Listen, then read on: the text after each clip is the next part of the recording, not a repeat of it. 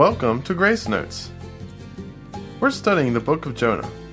The purpose of this book is to show that God is concerned for all mankind, not just the Jews, and that He will do whatever is necessary to accomplish His purpose of making Himself known, even to His enemies.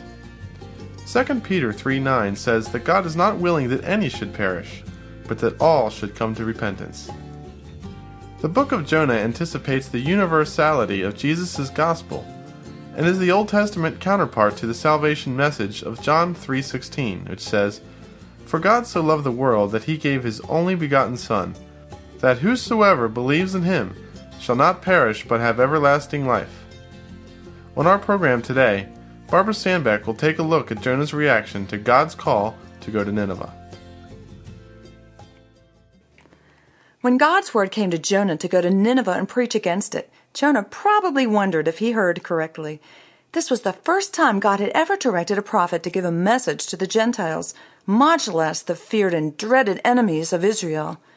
I'm sure Jonah was hoping that God would just zap them from the face of the earth in answer to the Israelites' cry for help. Though the message was to be one of judgment, Jonah knew that if the Ninevites repented, God wouldn't judge them. He'd spare the city. Jonah sounded out his feelings in Jonah 4 3. I know you are a gracious and compassionate God, slow to anger and abounding in love, a God who relents from sending calamity. Now there's no doubt that God will right the wrongs that occur.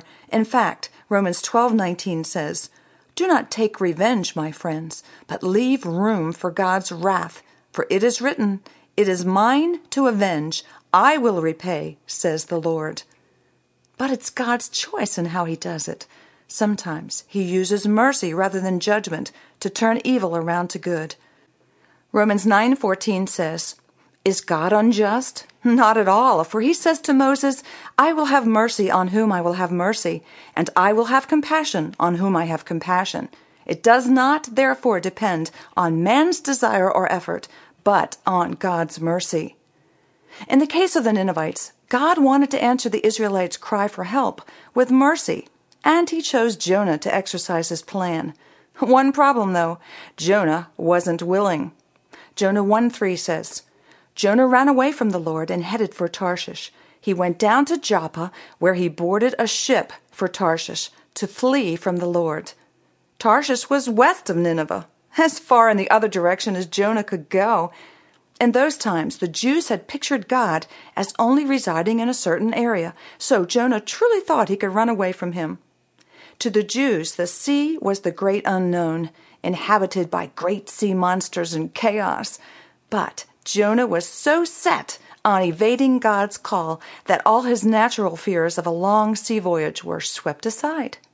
He was bitter toward the Ninevites. Listen to what J. Vernon McGee wrote about this. We don't know for sure, but it's reasonable to conceive that the Assyrians had come down against Jonah's hometown at one time. They may even have come to his home. He may have seen his own parents cruelly and brutally slain before his eyes. Now, more than likely, this has not happened to you, but maybe someone has hurt you, and God has told you to get over that hurt and tell them about the salvation they can receive through Christ and you've done everything you can think of to avoid it. If this is the case, you're out of God's will, just like Jonah, and are headed for trouble. A seed of bitterness has taken root in your heart. I've been there. In fact, I wrote a poem for myself. Maybe it will help you too. It's time to plow, the season's here. No doubt God's made his message clear. I sensed his spirit has drawn near, convicting me of sin. My heart was opened, and he saw. I made my choice, followed his call. No reservation felt at all. I now have peace within. Break up the unplowed ground. Let righteousness and love abound. It's time for you to seek the Lord, find cleansing through his word. Break up the unplowed ground. When it's been tilled, peace can be found. Set your eyes forward, don't look back. He'll keep you right on track. 2 Corinthians 4 6 and 7 says that we have God's light, His treasure, in our hearts, our earthen vessel or jar of clay.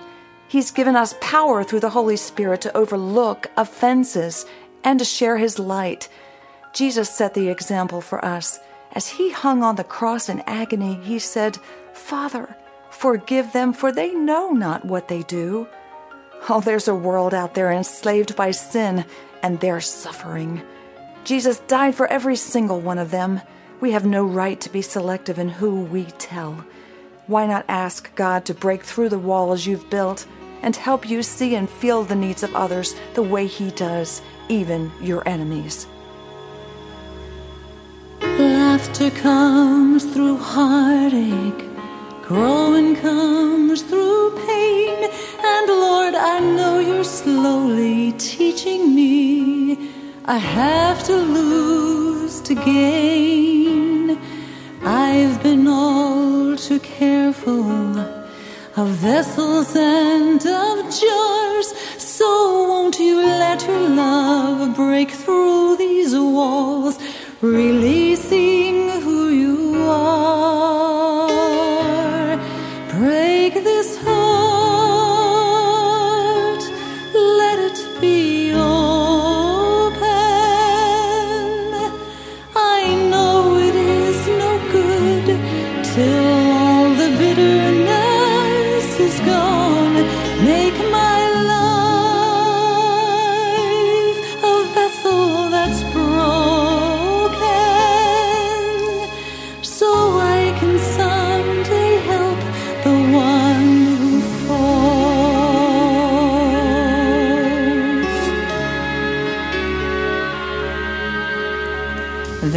nothing worse than nothing to live and not to feel.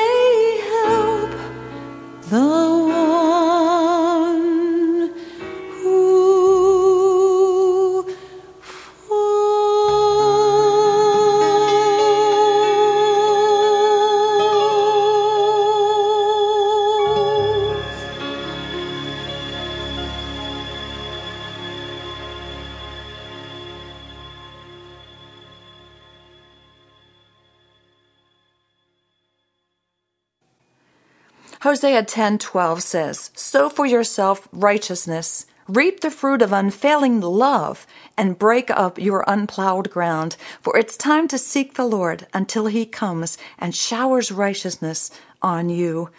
God's unfailing love bought us from the grip of hell and transformed us, undeserving as we are.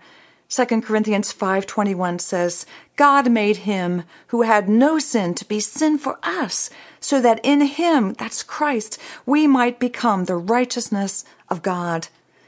2 Corinthians 5 18 through 20 says, If anyone is in Christ, he is a new creation. The old has gone, the new has come.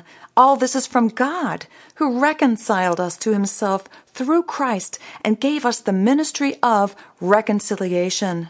We are therefore Christ's ambassadors, as though God were making his appeal through us. God's unfailing love in us can help us see others the way God does. If we've been wronged, remember that sin is really against God, and He forgave it with His Son's life. The real solution to dealing with evil in our society is not to spend time protesting it, but rather to proclaim the life changing gospel message which can transform the heart of a person. God wants this done through our witness, just like He did through Jonah. There is someone out there just waiting to hear the message God has given you for them. Don't delay.